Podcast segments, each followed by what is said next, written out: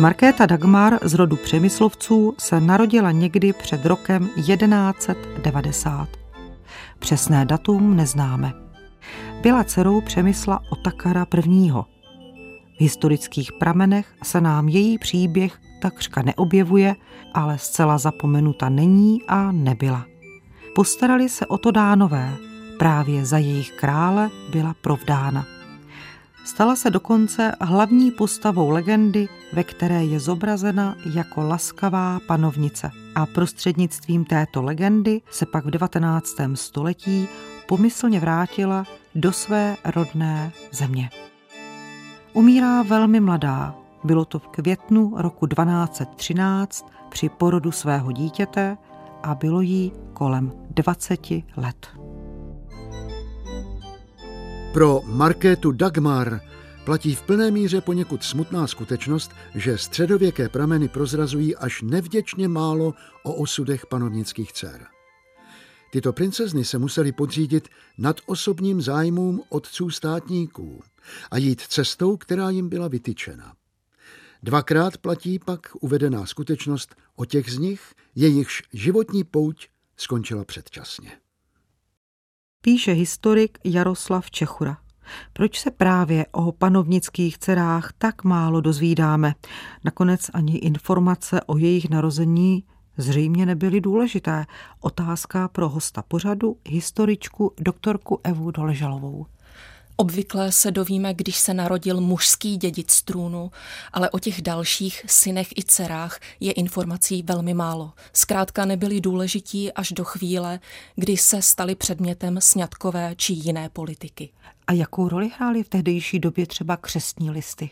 Křestní listy samozřejmě neexistovaly.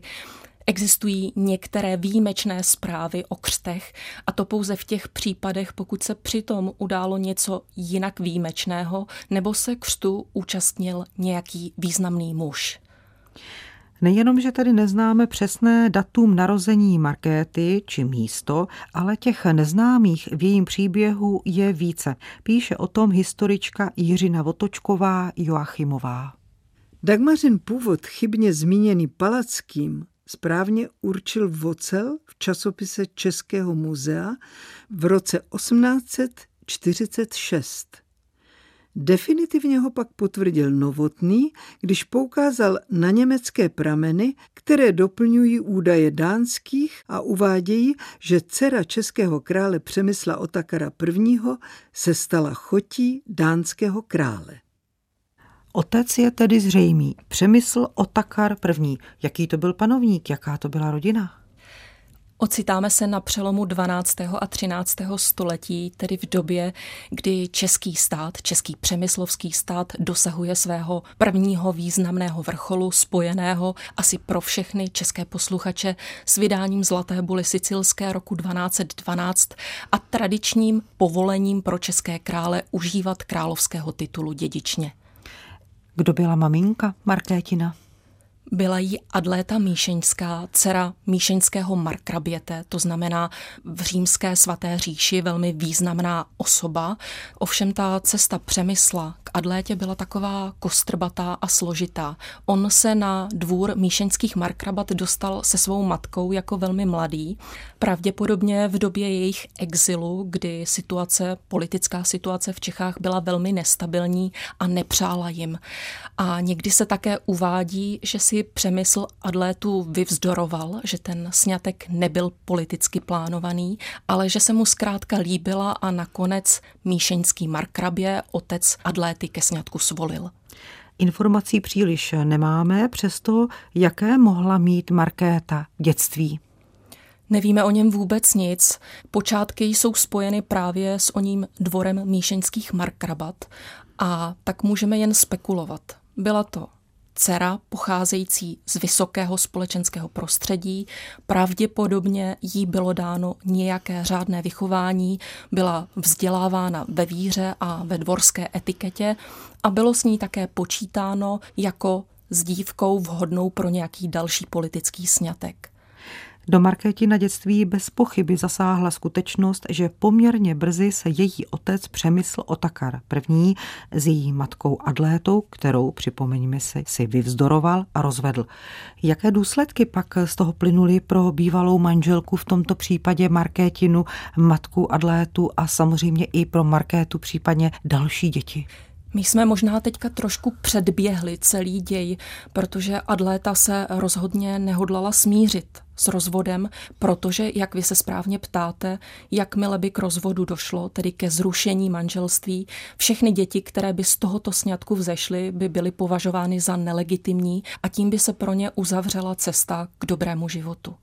Adléta bojovala až do své smrti v roce 1211 o to, aby byl Přemysl přinucen v tom manželství zůstat.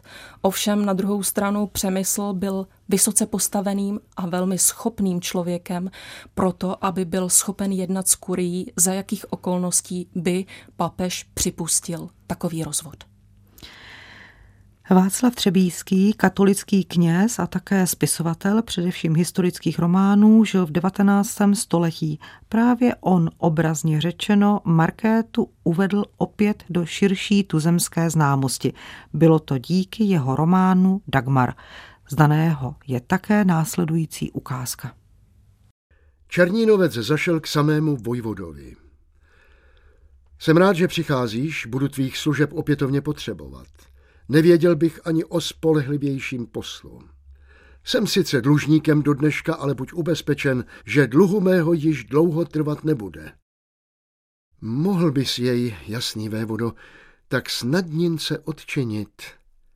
Přemysl se z lehonka pousmál. Jak? Za svou přímost si mi třikrát milejší. Vojvoda mladého muže osmahlou tváří i pohladil. Soběhrad si oddech volněji, ruku drahuščinu. Chtěl si říci Markétu, odpověděl Vojvoda. Poté se odmlčel.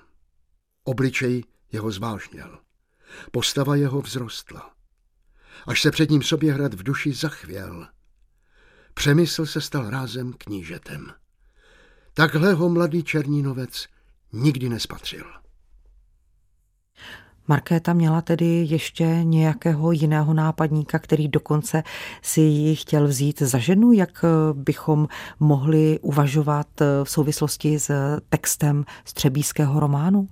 Je to taková hezká literární fikce, kterou bychom si asi přáli pro mladou dívku v Markéti na věku, ale nemáme pro ní jedinou historickou oporu, takže spíš bych jí v historii škrtla. Markétě bylo kolem 15 let, píše se rok 1204 a právě tehdy přijíždí dánský vyslanec do Prahy, kde ho přijal její otec Přemysl Otakar I.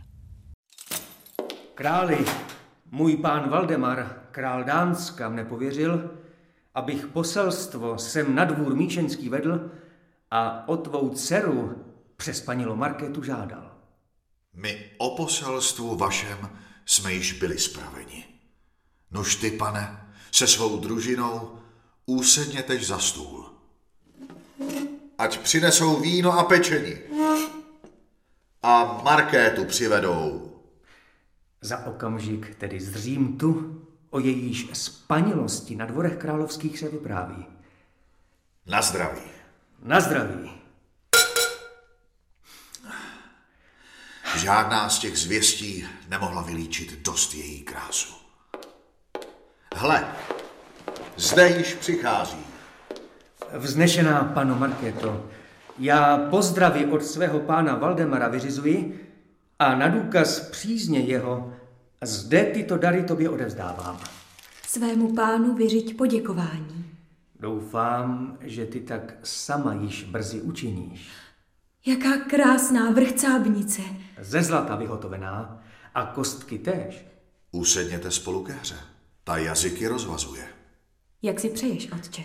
Rád s vámi, to budu hrát, však soupeř nejsem snadný. Markéta je dcerou svého otce, ta z boje neutíká. Hrajme tedy. Uvidíme, komu osud bude nakloněn. Pověz, pane, zda tvůj pán krásný je a plní sliby své. Ba v pravdě lepší dvakrát je dánský král než já. Nad polapské země zas k zemi připojil a tři říše koří se mu.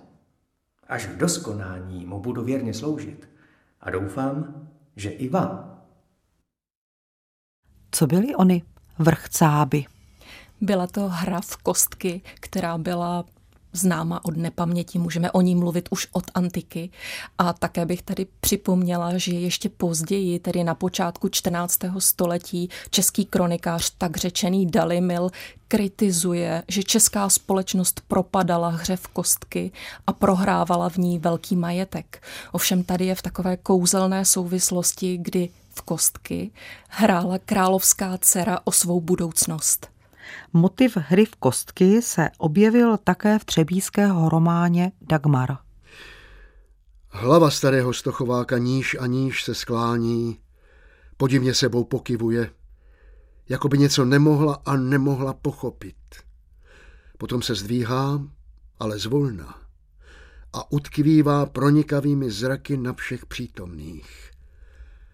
Jak se mi zdá, i vy všichni praští měšťané let vašich již také počet nemalý. Ale slyšeli jste, aby o nevěstu ve vrchcáby hráli? Stochovák se rozkřikl hrozným hlasem. Přinesl si vojvoda divné, prapodivné zvyky z ciziny. Jářku, je i čas, aby je odložil. Na Hradčanech nevěsta s poslem ve vrchcáby hrála a prohrála. Jářku, kdy to v Čechách bývalo? Chceš-li přemysle, abychom tě měli rádi, abychom k tobě přilnuli, musíš být náš, všecek náš, tělem i duší. Rozumíš? Stochovák si již po druhé udeřil pěstí do stolu, až zasténal a plecháče na něm znovu poskočili. Existovala postava Stochováka? Je to opět literární fikce a tady je třeba ještě podotknout, že více než obraz 13. století zachycuje Třebíský 19. století a jeho představy o českých národních dějinách, protože posiluje tady se ten motiv, že vše české je dobré a vše přivezené z ciziny by mělo být minimálně velmi kriticky posuzováno. Slyšeli jsme, že královská dcera hrála a prohrála. Jak tedy dopadla ta její hra o její budoucnost? Je to hezký literární příběh. Představa o tom, že by královská dcera mohla ztratit svůj osud tím, že hraje v kostky s vyslancem dánského krále, je sice krásná, ale je pouze fikcí. Proč byla Markéta takovým, řekněme, výhodným artiklem ke sňatku s dánským králem? Dochází k tomu za určitých politických okolností. My jsme před chvilkou mluvili o tom, že Adléta a Přemysl stáli před rozvodovým soudem, řečeno moderní terminologií. Ale přesto právě někdy v letech 1204-1205 dochází ke krátkému smíření mezi oběma partnery. Pravděpodobně z politických důvodů, pravděpodobně se do celé kauzy opět vložil papež. A tehdy přichází ke dvoru Přemysla Otakara prvního vyslanci dánského krále a to nejen proto, že se jedná o alianci mezi Přemyslem a dánským králem, ale také o podporu budoucího římského krále, tehdy Oty IV. Brunšvického. Kdo vůbec byl dánský král Valdemar? My jsme slyšeli, že byl mnohem hezčí než onen vyslanec. Byl to muž, který se zasloužil o rozšíření Dánska a právě někdy na počátku 13. století začalo období expanzivní politiky Dánů směrem, řekněme, do říšských oblastí, právě na Brémy a Libek. A my stále zůstáváme zhruba v roce 1205. S Markétou mluví její matka Adléta. Je král Valdemar opravdu tak spanilý a dobrý? Věz, že i ty se můžeš přičinit, jakého manžela chceš mít. Prý je muž hlavou, ale žena krkem jenčí otáčí. Hmm, povídá se. Já to tak nikdy necítila. Bude se mi po vás stýskat, matko. Stýskání na sobě nebej nikdy znát. Ty přijedeš tam do té nové země vzdálené, co by dcera mocného otce ze slavného českého království. Poraďte, matko. Jakou královnou mám být? Ctnostnou a spravedlivou. Nedopusť, aby na rolníka padla daň, ať tě může vzývat. Už otec mi to radil. Až do Dánska přijedeš, nechť tvá první prozba králi zní. Propusti biskupa Valdemara ze žaláře. Slibuji, že tak učiním. Ale zdali pak král nám nedá. Hm. Je-li tak ušlechtili, jaké o něm zvěsti jdou, vyhoví ti.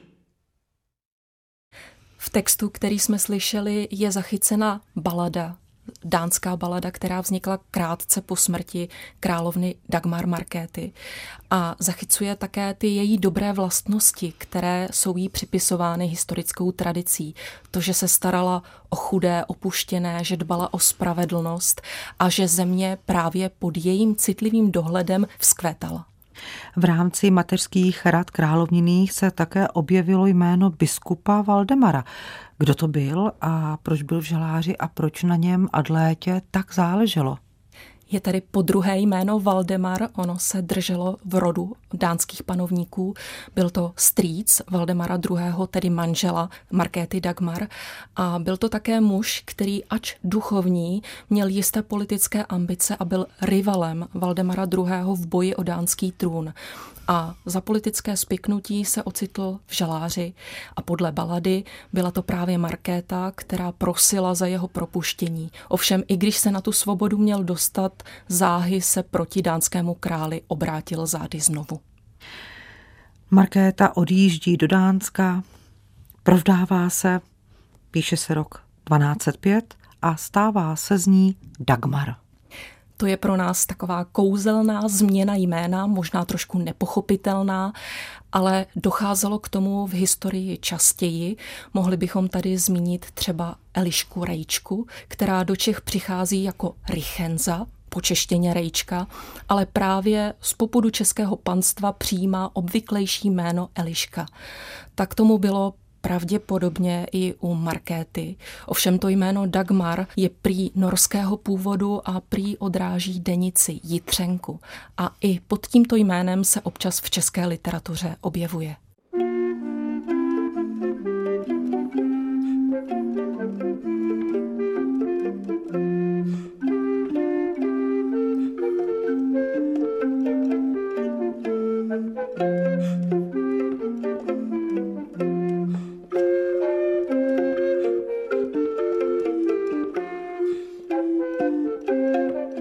Po slavné svatbě v Libeku začínal, můžeme říci s jistou nadsázkou, každodenní život Dagmar a jejího manžela dánského krále. Václav Třebíský o tom v románě nazvaném Dagmar píše. Královští manželé si začali stavět nové město. Základy položil sice k němu již starý král Valdemar, ale válečné bouře nedali Kodani kde ještě před kratičkým časem rozkládala se nepatrná výzka rybářská, ani rozpučet natoť vzkvétnout. Ale hned prvním rokem vladaření Valdemara II. se nové město šířilo, bohatlo, rostlo, jako by zlatým prutem bylo vykouzleno. Starci, kteří za dětských let na těchto místech výdali ještě dřevěné hlínou olepené domky, nechtěli svým očím věřit. Markéta říkala, Prabába naše, slavná kněžna Libuše, věštila městu, jež založila nejskvělejší budoucnost. Kéž bych tak mohla i já, pozdní její vnučka, v této nové vlasti své. Kéž by byla Kodaň královnou Baltu do věků nejpozdrnějších. Jaký byl manželský život, jaké bylo soužití Markéty Dagmar a dánského krále Valdemara? Můžeme si opět trošku zaspekulovat, protože nemáme žádné doklady o nějakém skandálu. Dá se předpokládat, že jejich manželství, pokud už nebylo přímo šťastné, tak bylo alespoň standardní. Víme, že se jim z manželství narodil syn, Valdemar mladší, který byl králem vychováván k tomu, že po něm převezme vládu v zemi. A my se ocitáme ve městě Rybe, v dánském městě Rybe. Je 24. květen roku 1213. Paní má, jak je ti? Ze Skandeborgu jsem koně ženu, když přišla ta zpráva zlá. Modlete se všichni na kolena a proste, ať královna neopouští tento svět. Ať se mnou promluví. Volal jsi mne, můj pane. Dagmar, paní má, neopouštěj nás. Taková je vůle boží. Proč křísíš mne a zveš mne zpět do té pozemské bídy? Nemluv tak, ty musíš žít. Raduj se, máš syna. Já odcházím, Valdemar. Ach, nebesa, proč právě ona? Slib mi, Valdemare. Co vyskneš, to bude splněno. Slib mi, že syna našeho prvorozeného do boje brzy nevezmeš a že ji před smrtí svou králem prohlásíš. Učiním tak. A slib mi, že za ženu pojmeš sobě Kristýn. Nechci se s dívkou služebnou zasnoubit. S Dánkou se zasnoubit nechceš a pro trpké kvítko do Portugal se vydáš. Ty Berengárii křivdíš. Ona není dost dobrá pro Dánsko. Teď nech mne odejít. Andělem nevolají. Dagmar, má předobrá paní. V této ukázce jsme viděli samý závěr života královny Markéty Dagmar, který byl takto popsán právě podle textu balady, té středověké balady, která vzniká krátce po smrti zúčastněných aktérů.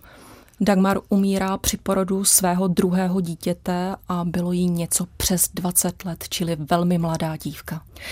Už v roce 1214 se ovšem král žení po druhé a tentokrát si bere už zmíněnou Berengárii portugalskou, s níž měl čtyři děti, ale bohužel Valdemara II. pronásledoval takový tragický osud, že i tato druhá manželka mu při porodu pátého dítěte umírá.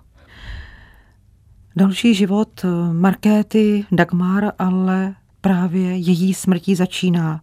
Píše o tom Jiřina Votočková Joachimová. Několik zpráv o dánské královně, jež přinášejí kroniky této země, doplňují bohatou měrou dánské lidové písně. Jejíž stáří nebylo dosud zjištěno a z nichž čtyři vyšly roku 1591 ve sbírce Vedlově. Děj první písně schrnuje refrén opakující se za každou slokou. Tu plaví se strange pro královnu Dagmar. A ta legenda prostupuje, řekněme, dánskou literární i historickou tradicí až do moderní doby a ukotvuje obraz právě královny Dagmar. Do českého prostředí se vrací v souvislosti s národním obrozením, moderním dějepisectvím. Proč právě tato osobnost se stala také centrem pozornosti. Byl to objev 19. století, že česká přemyslovská princezna se dostala tak daleko a stala se tak významnou osobností jako právě Dagmar, tedy královnou Dánska, a že na ní existuje historická paměť až do dnešní doby. To fascinovalo a přitahovalo.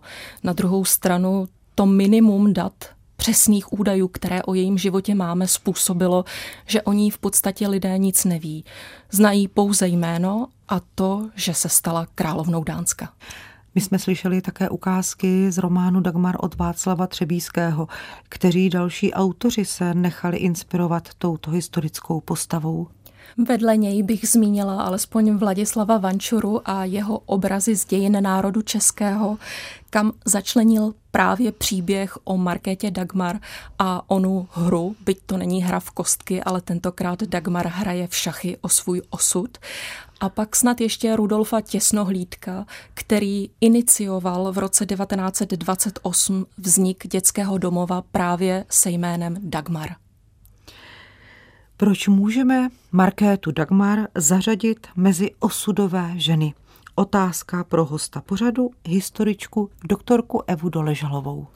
Markéta Dagmar byla královskou dcerou, o které bychom pravděpodobně mnoho nevěděli, kdyby se nestala dánskou královnou a je pro nás jistou inspirací, že i takový tichý osud, který není dramatický ve svém průběhu, který má počátek v nějaké svatbě a konec ve smrti při porodu může znamenat něco mimořádného, alespoň pro literární historii a pro naši představu o tom, jak žili středověké ženy.